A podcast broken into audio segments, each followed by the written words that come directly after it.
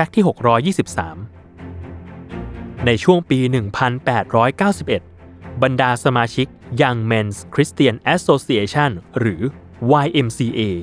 เจออุปสรรคครั้งสำคัญในการเล่นกีฬากลางแจ้งช่วงฤดูหนาว โดยพื้นสภาพภูมิประเทศโดยทั่วไปณขณะนั้น ถูกปกคลุมด้วยหิมะหนาทึบ อันเป็นปัญหาใหญ่มากต่อการเล่นกีฬาอเมริกันฟุตบอล หรือเบสบอลเองก็ตาม คณะกรรมการสมาคม YMCA จึงได้พยายามแก้ไขปัญหาตรงจุดนี้ เพื่อให้เหล่าบรรดาสมาชิกทั้งหลาย เล่นกีฬาในช่วงฤดูหนาวได้ เพื่อเป็นการฝึกฝนตัวเอง และไม่ให้เกิดความเบื่อหน่ายไปเสียก่อน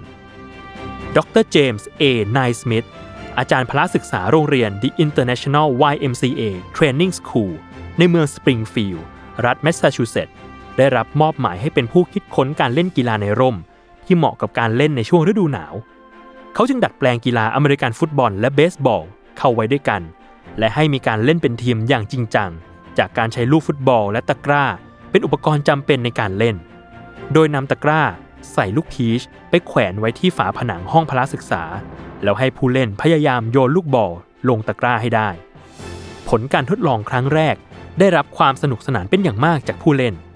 แต่ความสนุกมักแลกมากับความไม่เป็นระเบียบ มีการชน ผลัก หรือเตะกัน ซึ่งมีความรุนแรงพอสมควร เพื่อให้ชนะฝ่ายตรงข้าม ดรนายสมิธเห็นแบบนั้น จึงคิดกติกาห้ามไม่ให้ผู้เล่นเข้าปะทะ และถูกเนื้อต้องตัวกัน